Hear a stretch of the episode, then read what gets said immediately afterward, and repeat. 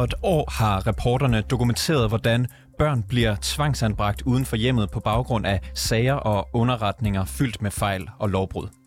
Vi har talt med børn og forældre, der føler sig kørt over af samtlige instanser, inklusive dem, der er sat i verden for at beskytte familierne.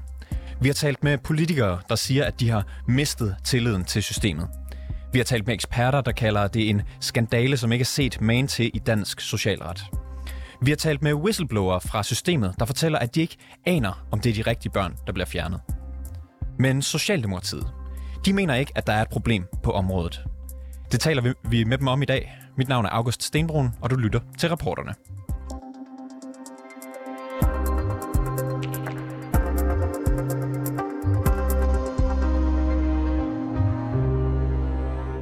Tidligere på dagen der talte jeg med Socialdemokratiets socialordfører Camilla Fabricius om nogle af de ting, som hun og socialminister Pernille rosenkrantz teil også fra Socialdemokratiet, brugte som argumenter i debatten om, om der var brug for en kuglegravning af anbringelsesområdet.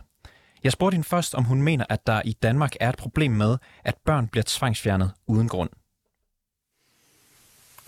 Altså om problemet er, om de bliver fjernet grundløst, det vil jeg ikke mene, men jeg mener, at vi har et, øh, et problem på anbringelsesområdet, og derfor er jeg også glad for, at vi fik førstebehandlet barnets lov i fredags.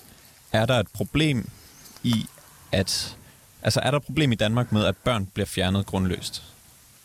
Nej, der er et problem på hele anbringelsesområdet, fordi der forekommer fejl, og fordi at der er en række børn, der ikke bliver anbragt, og derfor så er jeg rigtig glad for, at vi har fået behandlet første, første del, altså første behandlet barnets lov i fredags, hvor vi havde en rigtig god og lang debat om anbringelsesområdet. Det er jo regeringsholdning, øh, må man forstå, at der skal tvangsfjernes øh, flere børn i Danmark. Det har vi hørt statsminister og din formand, Mette Frederiksen, gentage flere gange. Øh, kan du lige forklare mig, hvorfor skal der tvangsfjernes flere børn i Danmark? Det synes jeg faktisk er et uh, rigtig relevant og godt spørgsmål, du stiller der, fordi for det første så er det vigtigt for, for os at sige, at, uh, og for mig at sige, at det ikke handler om måltal. Men når vi ser på, hvor mange børn, uh, for eksempel en, et enkelt barn, der får en underretning af skolen, og så kigger man på det enkelte barn, og så bliver vedkommende anbragt uden for hjemmet, fordi at der er nogle forhold i hjemmet, som helt altså helt åbenlyst ikke er okay. Det kan være vold, det kan være misbrug, det kan være begge dele. Og, og det øh, barn har nogle søskende. Så i dag er det sådan, at så kigger man ikke også på søskende. Og derfor så har det været vigtigt for os, at man med barnets lov påpeger, at nu skal kommunerne også kigge på søskende. Og derfor, når man så regner alt det sammen, og kigger på, at vi har brug for at få anbragt børnene tidligere, så de får en bedre start på livet tidligere, og så kigger på søskende, så vil der alt andet lige komme flere børn. Så I har ligesom set, at der er et behov for, at der er nogle børn, som ikke bliver fjernet nu, som, som bør blive det i fremtiden. Er det korrekt forstået? Ja, ja det, det er helt korrekt. Og hvor, hvor kommer, hvad kan man sige, hvad er det for nogle data, I baserer det på? Det baserer vi blandt andet på, at hvis vi ser på, hvor mange børn, der i dag bliver anbragt ud fra en familiesituation, som er kaotisk, som er misbrugende, som på anden måde ikke er et sted, som et barn skal leve op, øh, vokse op i, og så ser på, hvor mange søskende der er. Men så, har det, så, er der, altså, så er der ret mange børn, vi taler om. Hvis vi også ser på den bias, vi kan se på for eksempel børn med minoritetsbaggrund, at der skal betydeligt flere underretninger til, før der faktisk sker noget i de udsatte boligområder, hvor der er mange børn med minoritetsbaggrund, så kan vi se, at der er en slagside der. Vi kan også se, synes jeg, er vigtigt at sige, at vi ser det faktisk også i den anden ende, at når man har meget velfungerende, altså hvad skal man sige, udefra kommende meget velfungerende, men hvor der stadigvæk er et stor grad af misbrug. Vi kan se, at, øh, at alkohol for eksempel øh, ikke rammer en bestemt socialklasse. Det handler bare om, hvor, hvor, hvor høj kvalitet alkoholen er. Så er der nogle børn, som går betydeligt under radaren. Men så samtidig lytter til, hvad børn selv siger om, at når de har vokset op i en familie med alkohol, de faktisk havde lyst til at være i en, øh, i, et, i en anden sammenhæng, så er der bare rigtig mange børn, der går under radaren. Vi lagde interviewet med, at jeg spurgte dig, om der er et problem i Danmark med børn, der bliver fjernet grundløst. Altså når du hører sagerne om Langeland, om at hele kommunen skal se på alle sagerne igen. Jeg vil bare gerne lige høre dig igen. Du mener ikke, der er et problem med, at børn bliver fjernet grundløst i Danmark? Nej, det mener jeg ikke, men jeg mener, Så når der du er... hører sager, øh, som, som dem, der for eksempel har været i, i indeværende program, så tænker du, det er ikke et problem? Altså i, i Langlandserne, er det det, du spørger til? Blandt andet, for eksempel Sandy Hansens børn, det var ikke et problem, at hun fik fjernet øh, sine børn. Men der er jo faldet dom i det, og der har man jo set på det og set, at det er, det er ikke okay. Men når, når det er, at du riser det op på den måde, så stiller du det jo op som en grundlæggende præmis om, at jeg synes, at sådan er det generelt. Og jeg synes ikke, det er sådan generelt. Jeg synes, der er et problem med, at der er for få børn, der bliver anbragt. At der er for få familier, der får en indsats. Men kan det, kan det ikke Men... leve samtidig? Altså, kan der ikke både være et problem med, at der er nogen, der ikke bliver set, og at der også er et problem med, at nogen bliver øh, tvangsfjernet, uden der er grund til det? Altså, den præmis, altså det, det, det synspunkt kan man jo godt have, øh, når man kigger på, hvad Ankestyrelsen ellers har i forhold til, hvor mange sager de har hjemkaldt, så er der ikke noget, der tyder på det. Øhm, men jeg synes jo altid, at man skal være opmærksom på som samfund og, og sikre, at der er en ordentlig sagsbehandling. Og derfor så har vi også taget det meget alvorligt. Jeg synes, at en, en fejlvurderet sag øh, ligesom den her. Øh, det er jo en fejlvurderet sag for meget, men til at så at sige, at der er et problem, det mener jeg faktisk ikke, der er. Jeg mener, der er et problem med, at der ikke bliver anbragt nok. Altså, at der ikke er børn, som får en rettidig indsats hurtigt nok, tidligt nok. Det synes jeg er et problem. Det er jo ikke uh, kun en sag. Der er, kommunen skal gennemgå alle sager, men, men lad, lad os lige... Og det synes jeg også er rigtig godt, vil jeg sige. Jeg synes, det er rigtig godt, at man får kigget på alle sagerne. Jeg tror, det er vigtigt, at en kommune får, får kigget sagerne godt igennem, og i virkeligheden så tænker jeg, at det kunne være fornuftigt, at man øh, er rundt omkring i kommuner, man lige havde sådan en, hvor man evaluerede selv i kommunen. Det vil jeg bare opfordre til. Det, det, er, det står KL jo frit for, at man lige kigger, gør vi det rigtigt? Er processen god nok? Er der nogle sager, vi ikke fanger? Er der nogen, der bliver overvurderet? Så, så det synes jeg, der er vældig klogt at gøre det på den For måde. For nylig der var der øh, debat i Folketinget om, om der skulle være en kuglegravning af anbringelsesområdet, blandt andet på baggrund af, af vores dækning. Socialministeren hun sagde i den forbindelse, at debatten den var præget af enkeltsager. Lad os lige høre et, et lille klip. Og det vil sige, ja, man kan godt finde enkeltsager, hvor der har været problemer. Men de enkeltsager bliver blæst op til, at jeg synes, at det kommer til i offentligheden at lyde som om, at alle mulige børn bare bliver anbragt. Er du enig i, at den her debat den er blevet præget for meget af enkeltsager? Ja, det er jeg enig i. Lad mig lige spille et klip mere for dig så.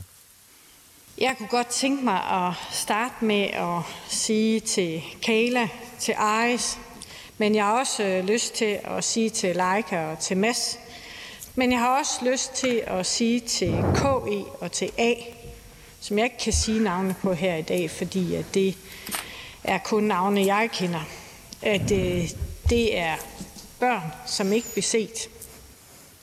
Det er jo sådan din tale til den øh, omtalte debat, den øh, startede i sidste uge. Jeg har klippet lidt i den for mm. at fremhæve, at det, du ligesom nævner de her, jeg tror det er seks navne. Mm. Er det okay at bruge enkeltsager, når det fremmer ens egen sag? Jeg tror, at det er vigtigt at holde tydeligt af, at, øh, at når vi enkeltsags øh, behandler, så går vi ned i substansen på, hvad er det, hvad er det den her sag konkret indeholder, og bruger det til at øh, lave lovgivning på efterfølgende eller, eller rise op. Jeg synes for eksempel, at det er relevant, at man bruger en sag som Langlandssagen til eksempelvis at kalde til samråd, sådan så vi bliver klogere på det. Det synes jeg faktisk er vældig fornuftigt. Så på den måde er det jo klogt, at man arbejder øh, på at afdække, hvad er det for nogle problemer. Når jeg har valgt at at kalde de her navne frem, så er det jo fordi, det er eksempler på de samtaler, jeg har haft. Og fordi det er børn og unge, som har levet et liv, hvor de havde haft brug for, at der var en voksen, der så dem tidligere. Og det synes jeg også er forpligtet på, altså det, man kalder hverdagserfaringer. Og vi bliver tit øh, skudt i skoen, som er journalister, at vi ikke trækker den erfaring med os ind i Folketingssalen, at det kommer til at stå så underligt alene. Og jeg har, jeg har jo lang faglig baggrund bag mig, inden jeg kom ind i Folketinget ja, hvor og, jeg og, havde arbejdet med, med, med os med udsatte Camilla børn. Fabricius, det, det sætter ikke spørgsmålstegn ved. Hvad jeg gerne lige vil høre, det er, om, om du anerkender, at du bruger enkeltsager i, i den her debat?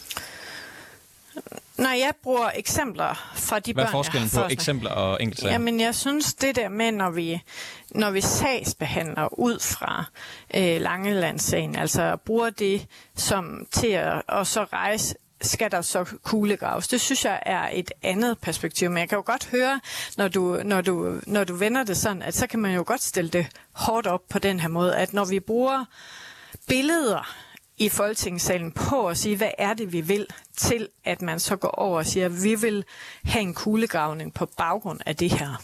Det jeg egentlig bare gerne vil vide, Camilla Fabricius, det er, om du anerkender, at begge sider af hvad kan man sige, den her politiske debat bruger enkeltsager til at fremme deres pointer. Ja, det vil jeg gerne anerkende. Yes, jamen så lad os gå videre. Pernille rosenkrantz teil hun sagde i debatten, at anbringelsesområdet det er det sted på socialområdet, hvor der bliver begået færrest fejl. På anbringelsesområdet der er der 1% fejl. Jeg anerkender, at der er fejl. 1% fejl. Et tal, som du også nævnte for mig tidligere.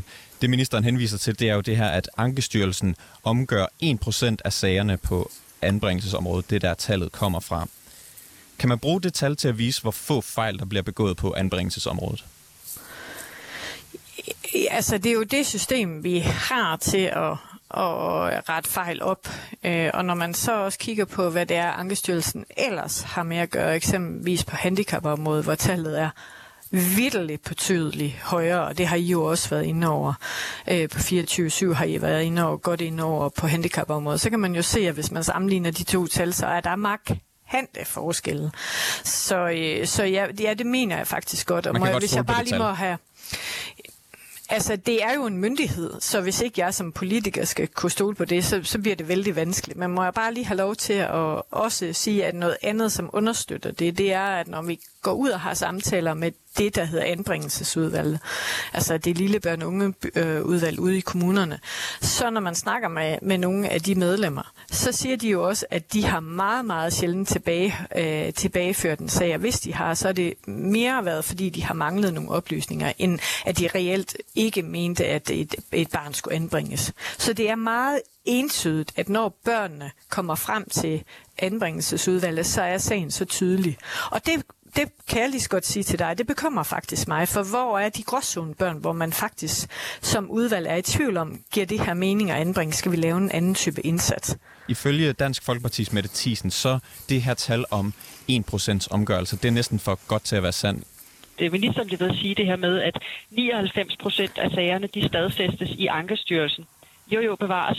Og jeg vil så sige, hvis du tager til et andet land og ser et valg, hvor øh, præsidentkandidaten får 99 procent af stemmerne, så vil langt de fleste af os sige, ah, det lyder måske lige for godt til at være sandt. Og det er jo lige præcis der, hvor vi skal være kritiske her også, fordi Ankestyrelsen efterprøver jo ikke, de trygtester jo ikke kommunernes, altså det her, der står i for eksempel sagsakterne. Er det her tal for godt til at være sandt? Altså hvis du så sammenligner med handicapområdet, som jeg egentlig synes øh, havde været re- øh, relevant for medicisen, så kan man se, at Ankestyrelsen i den grad siger, at der påbegås øh, fejl, og at sagerne omklages. Så hvis man sammenligner inden for den samme instans og holder de to tal op inde i Danmark, så kan man se, at de to tal er markant forskellige. Så ja, og det kan... synes jeg bare, at man skulle have stillet med det tisen, det spørgsmål, i stedet for at lave et uh, internationalt uh, eksempel. Men altså, det må stå for hendes egen regning. Vi har også for nylig spurgt Bente Adolfsen, hun er juridisk ekspert i anbringelser, om hun mener, at man kan stole på den her statistik, som Socialministeren fremhæver. Nej, fordi det ved hun jo faktisk ikke noget om. Vi, vi, hun, hun, altså, der er jo ingen, der har, meget bekendt er der ikke nogen, der har lavet analyser af sagerne, sådan hver enkelt sag, og så se, om, om det er rigtigt. Det er den ene ting. Og den anden ting er, at når man ignorerer sagsbehandlingsfejl og siger, at den behøver vi ikke at forholde os til, vi skal se på grundlaget, så glemmer man jo at se på, om man faktisk har gjort det på vejen, som man skulle have gjort. Vi har også talt med Peter Haller Nielsen, som er afgående beskikket medlem af Ankestyrelsen gennem 8 år. Han var en af de tre whistleblower, som i november stod frem her i programmet og fortalte, at børn de bliver tvangsfjernet på et forkert grundlag. Lad os lige høre, hvad han sagde om statistikken. Ja, altså jeg mener ikke, man kan bruge tal til noget, fordi at Ankestyrelsen jo udelukkende kigger på de oplysninger, de får fra kommunerne. Øhm, men efterprøver ikke, om oplysningerne er korrekte. Peter Haller Nielsen han øh, fortæller også, at øh, Ankestyrelsen har meget kort tid til at se på de her sager, og at der i flere tilfælde, øh, de i flere tilfælde ikke, tilfælde ikke aner, om de fjerner de rigtige børn. Med det en mente, kan vi så stole på det her 1%-tal? Ja, det, det vil jeg stadigvæk mene, men altså det, det handler jo også om, hvad er det, Ankestyrelsen er for en størrelse? Hvad er det, vi har bedt dem om at gøre?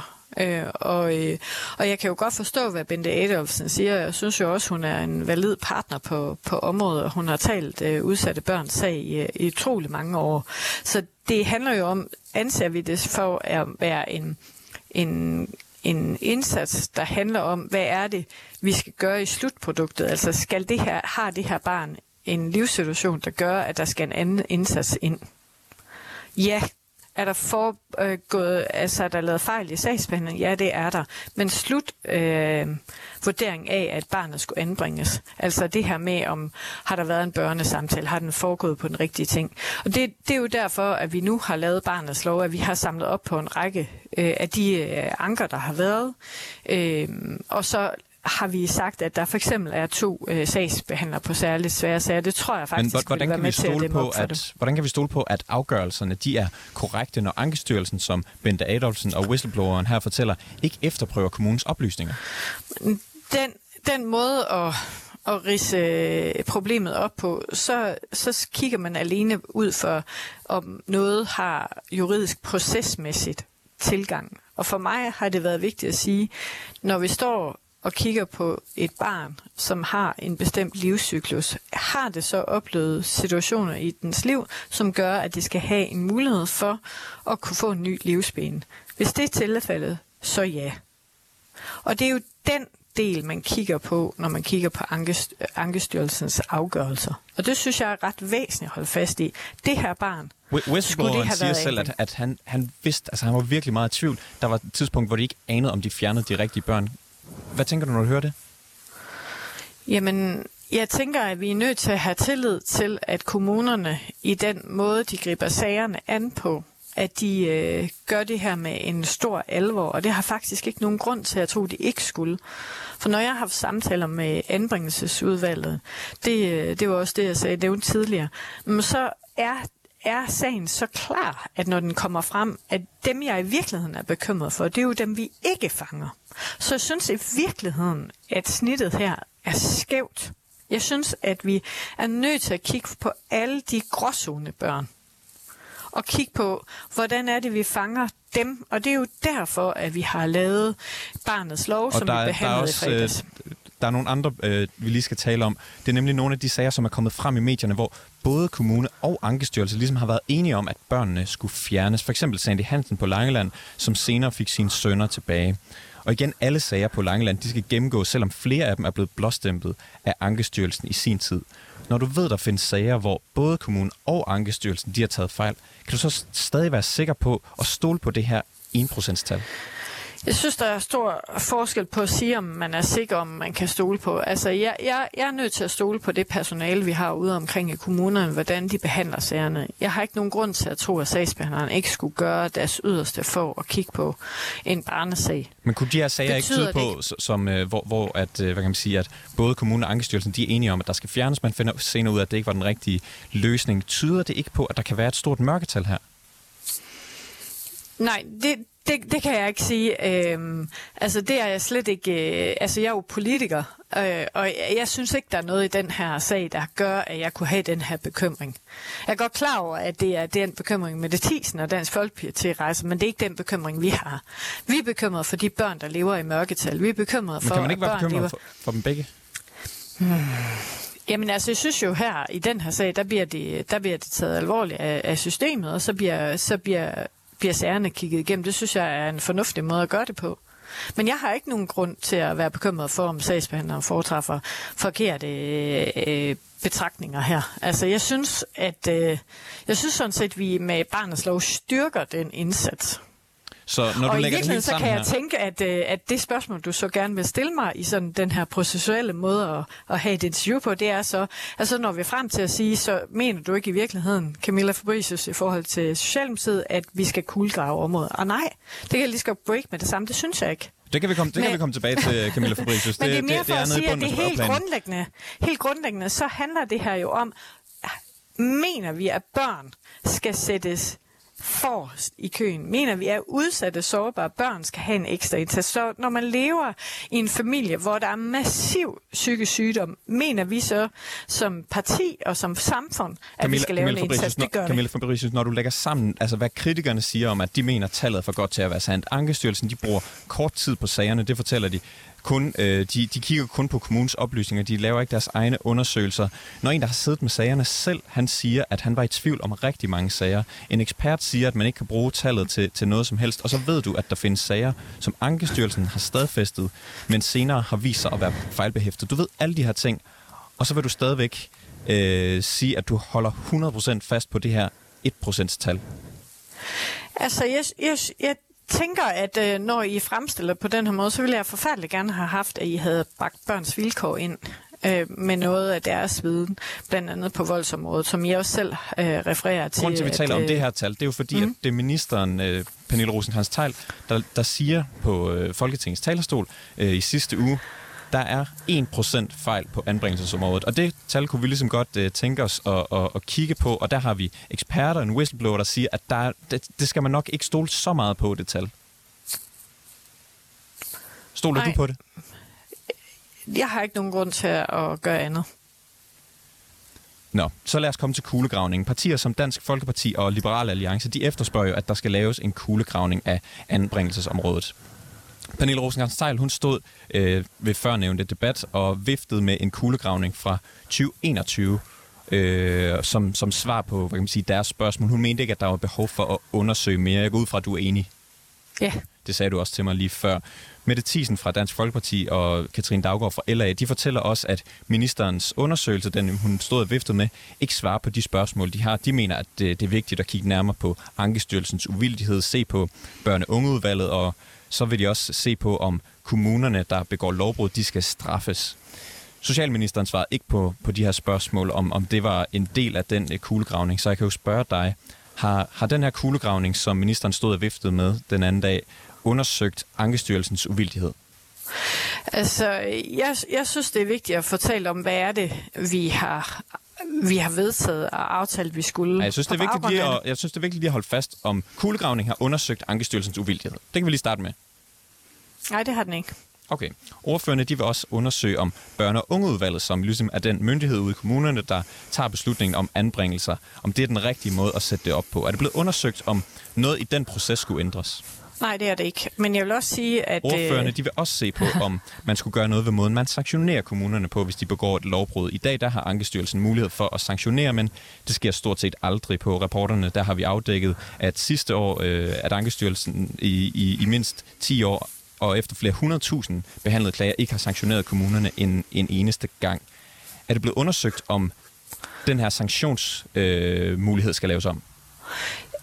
Hvis du lige lader mig tale ud, så kan jeg svare på det. Yes. Ja, du kan starte med fordi... ja, nej, du, øh, nej, det, det vil jeg ikke. Det vil jeg ikke, fordi... Så du vil ikke sige, om det er undersøgt nej. eller ej? Hvis du lader mig tale færdig, så vil jeg prøve at nuancere det.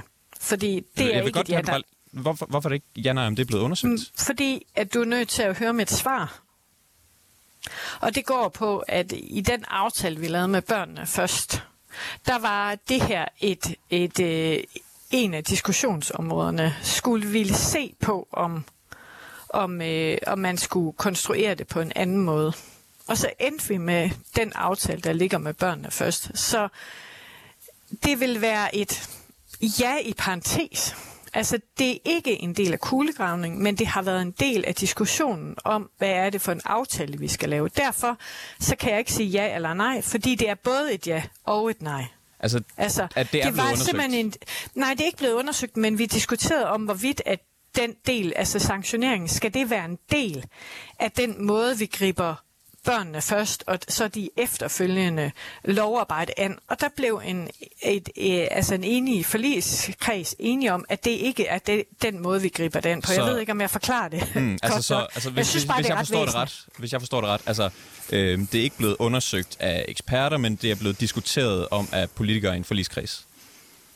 Det er blevet diskuteret om, hvorvidt at man skulle ind og kigge på, om der skulle laves sanktioneringer, fordi at vi rigtig gerne ville have, at man overholder, og man gør det grundigt nok. aftalen blev så at sige, at vi er nødt til at kigge på, at man har timer nok, og at man har kvalitet nok, og man har en kollega. Og derfor endte vi op med at sige, at der skulle være to socialrådgiver på, øh, på særligt svære sager. Så det, det har faktisk været et, øh, et langt forløb, det her. Når altså, du, det når synes jeg bare er vigtigt at sige, at når vi laver lovarbejde, så er det spørgsmål, du stiller her, øh, er jo et, et interessant spørgsmål, fordi der faktisk ender med at blive en aftale på baggrund af det spørgsmål, du stiller mig. Og øh, du, du sagde først, at det er i hvert fald ikke blevet undersøgt, det her med Ankestyrelsens uvillighed. Det er ikke blevet undersøgt, om børn- og ungeudvalget er den rigtige myndighed til at gøre det her. Og du siger, at det er blevet diskuteret, om sanktionsmulighederne øh, øh, skal laves om. Når du hører de her ting, mener du så, at vi lige nu har et tilstrækkeligt vidensgrundlag på anbringelsesområdet? Ja, det mener jeg. Kan du forstå, at ordførerne her, de ikke mener, at den kuglegravning, som ministeren stod og viftede med, ikke er tilstrækkeligt til at svare på deres spørgsmål? Jeg synes, at det er væsentligt at sige, at vi har stået med en utrolig bred aftale, som går helt i dybden på en række ting på anbringelsesområdet. Derfor giver det ikke mening for mig at gå videre det spor. Hvorfor er det egentlig en, en dårlig idé at undersøge det her yderligere? Fordi vi står med en aftale med børnene først, hvor vi kommer til at løfte anbringelsesområdet markant og betydeligt, og derfor giver det simpelthen ikke mening at gå videre af det spor. Men du har også lige sagt, at der, der, er nogle ting, der er nogle ting, I ikke har undersøgt, som i hvert fald nogle øh, ordfører, de efterspørger. Øhm, hvorfor er det en dum idé at undersøge det overhovedet? Jamen, jeg synes, det er en helt skæv måde at gøre det på. Vi har lavet en aftale omkring børnene først, hvor der er en række initiativer. Blandt andet står vi nu med en meget dybdegående lov, barnets lov, som blandt andet tager hånd om mange af de bekymringer, der er. Så jeg synes simpelthen, det er et forkert sted at gå ned, og jeg synes, at, øh, at den aftale, vi lavede om børnene først, er fuldstændig relevant og god, og nu skal bare hele aftalen udmyndtes i de forskellige men, delaftaler, der er. Men altså, jeg kan simpelthen ikke bare forstå, hvor, hvorfor er det en dårlig idé at vide mere om det her område? Jamen, jeg synes, at det handler om at få lavet det bedste udgangspunkt for børnene. Og altså, det bedste mener, udgangspunkt simpelthen... ikke være, at man vidste så meget som muligt om, hvordan de her øh, processer de hang sammen? Men vi har jo vidst, at der har været øh, fejl i processerne. Vi har vidst, at der er øh, børn, som ikke bliver varetaget. Vi har set, at der er børn, der, der lever i familier, hvor det kun er den ene barn, der bliver, øh, bliver anbragt. Så jeg mener simpelthen, at den måde, du ridser det op på her, er skæv. Og jeg mener jo også ordførende, at det, de skulle gøre, det var, at nu skal vi gå i gang med at forhandle resten af delene i børnene først. Jeg vil bare gerne vide, hvorfor det er en, en, en, en dum idé at blive klogere. Men jeg synes, jeg, jeg synes bare, at, at måden øh, tidsforløbet er på her er, er skæv, så jeg kommer, jeg, kommer ikke, jeg kommer ikke nærmere ind, altså jeg kan ikke komme nærmere på det. Øh, vi kommer bare til at, og, og ligesom at, at dreje rundt om det på, på den samme måde. Camilla Fabricius, socialordfører for Socialdemokratiet. Tak fordi du var med i programmet. Det var slet. Bag historien her var Anna Munk og Niels Frederik Rikkers. Simon Renberg er redaktør, og mit navn er August Stenbrun.